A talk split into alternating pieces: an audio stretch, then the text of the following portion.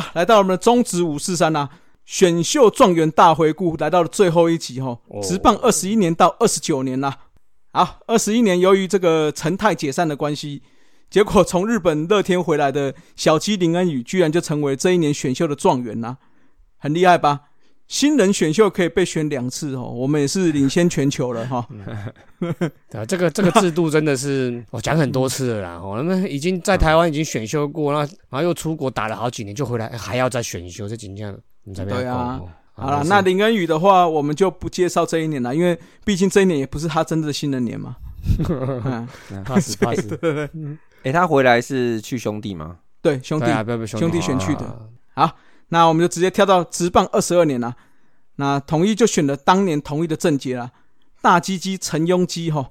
那他第一场的初赛，我们在第七十六集海龟新人首秀就有介绍过了，所以我们就不讲他第一场初赛了，我们就直接说大鸡鸡第一年的成绩哦。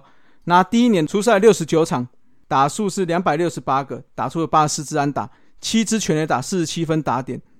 打击率是三乘一三，上垒率三乘七七，跟点四七四的长打率啊，哦，那算是扛了不少年的统一的游击嘛。嗯，八字最重的游击手，统一史上。对，目前的目前，嘿，对对对。好，那来到了职棒二十三年，这个是新农的最后一年哦。哎，新农的八壮士是不是在前一年还是这一年呢？对，就是一一年跟一二年，就是最后一年，就这个八壮士啊。对，所以当然啦，他有了状元。由于有八壮士，所以他一定要选一个投手嘛。好的，所以这一年也是新农最后一个状元。那新农就选了这位嘞，谁在一垒？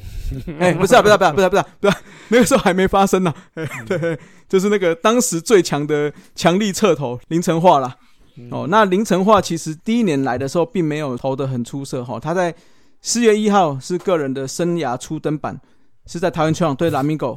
八局下接替上场救援，投了零点二局，没有被打安打，没有失分，没有三振，没有保送，哦，算是第一次登板了。那在四天之后，四月五号，在台南球场对统一的时候，担任先发投手，这个是他生涯的首次先发了。那另外的话，他这一场的话，他就是投了三点二局，被打了六安，失了六分，投出两次三振，一次保送。好，那他这一场哦，被打了三支全垒打，那他也是继他的前辈。蔡崇光还有杨奇佳之后，第三位哦，初次先发就被打出三支全垒打的拳手，哎呦，那也让他吞下了职棒生涯的第一败啦。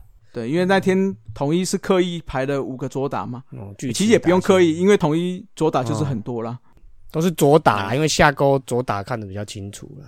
那他是到了这一年的五月五号，在桃园对上了拉米狗，先发主投六局被打五安打。那失了两分，被林志胜打两分炮，投六个三振，两个保送，最后他拿下了个人的职棒生涯首胜啊！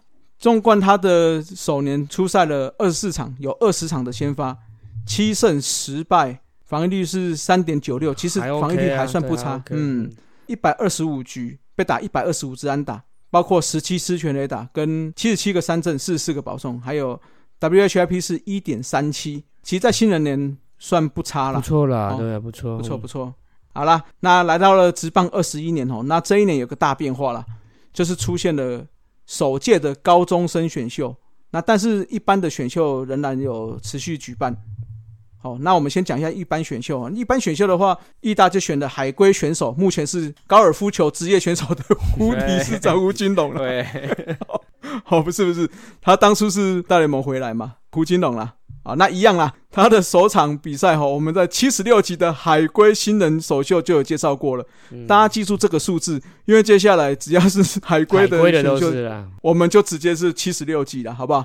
那我们一样就是直接说一下他第一年的成绩啦。那第一年的话，在义大出赛了九十九场，总共有三百九十三个打数，一百三十五支安打哦，所以他是新人球季就挤出一百支安打以上的选手哦。那打了五支全垒打。十二个盗垒，打击率是三乘四四，上垒率三乘六八，跟点四六六的长打率。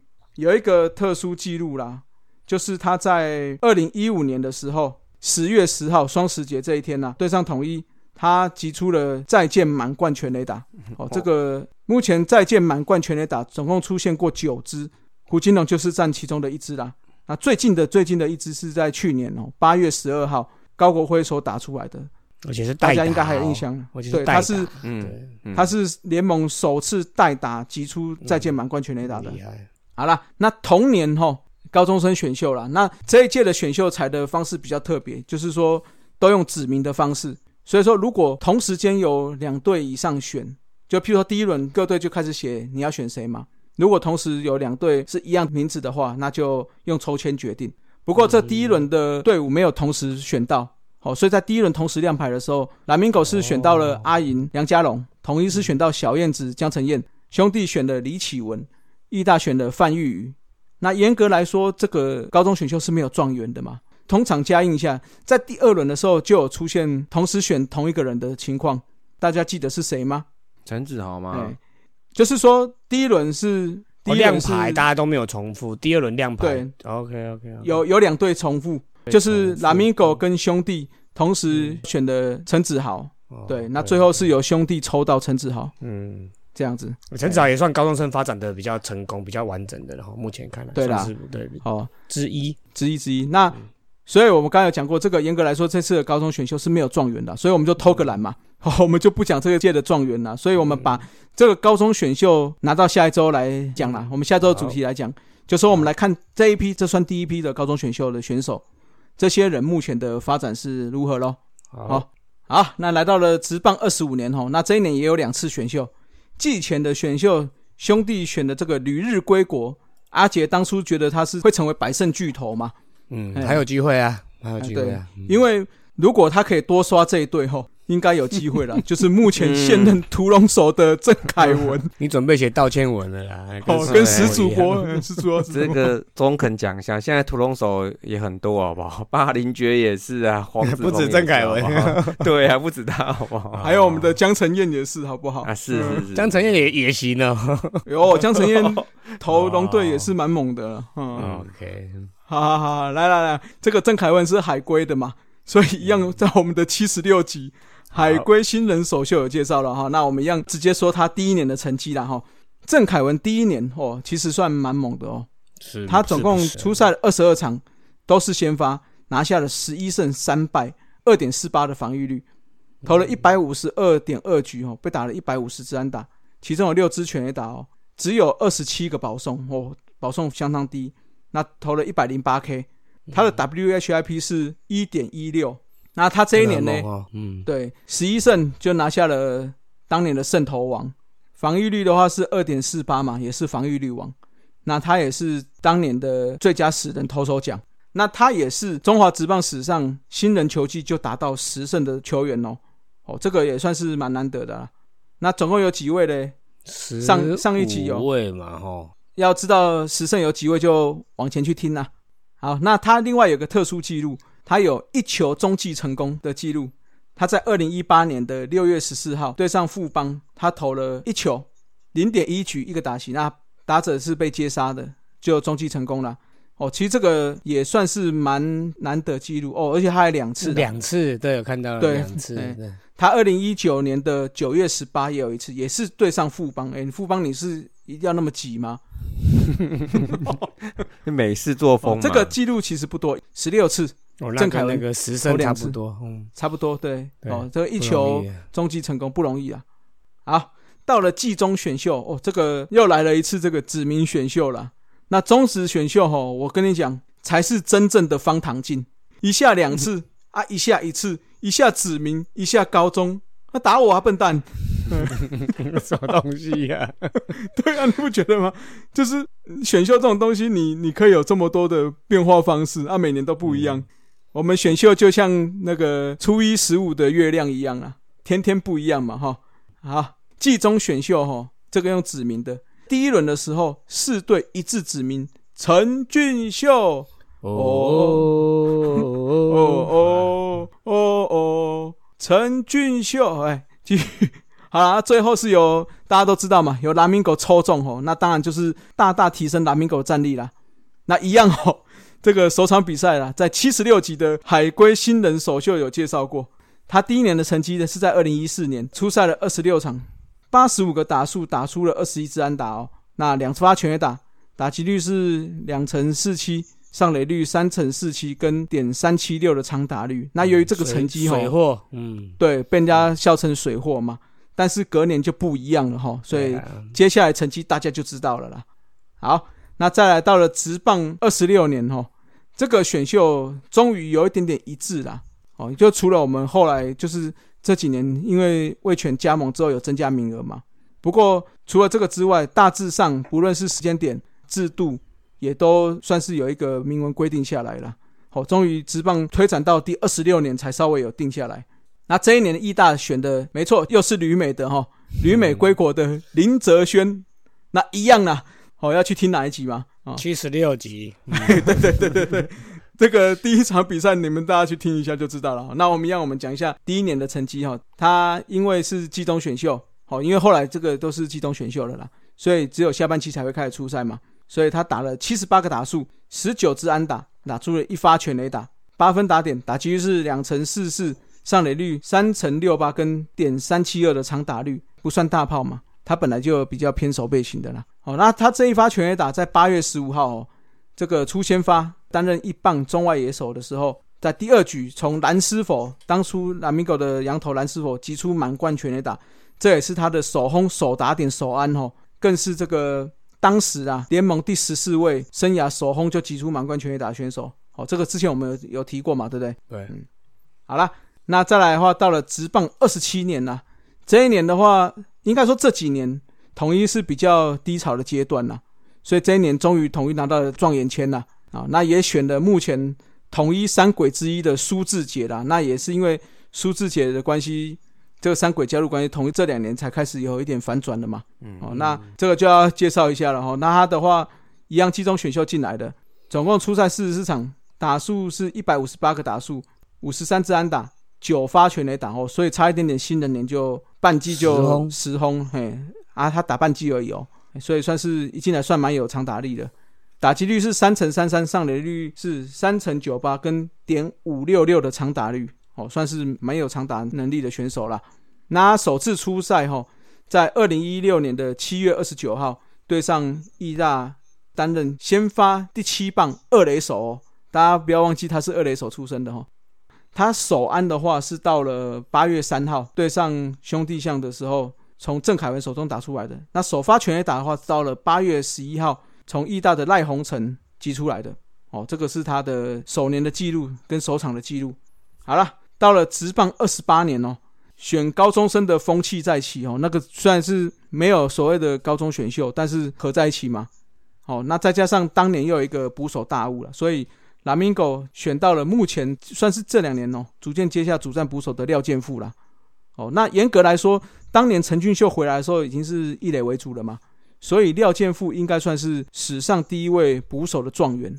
那他在二零一七年，因为他是算是比较偏，呃，高中生的啦，还在养成阶段，所以他在新人年只出赛了六场比赛，十一个打数打出了五支安打，没有全垒打，好、打击率是四成五五，上垒率四成五五，长打率四成五五，哎，因为他没有保送了，都是一垒安打，对对对，全部都一样。全部都一样。对，他在九月二十四号是他的初登板对上统一师，先发第九棒捕手，第一个打席就首打席是面对到嘟嘟潘威伦，惨遭三振啊。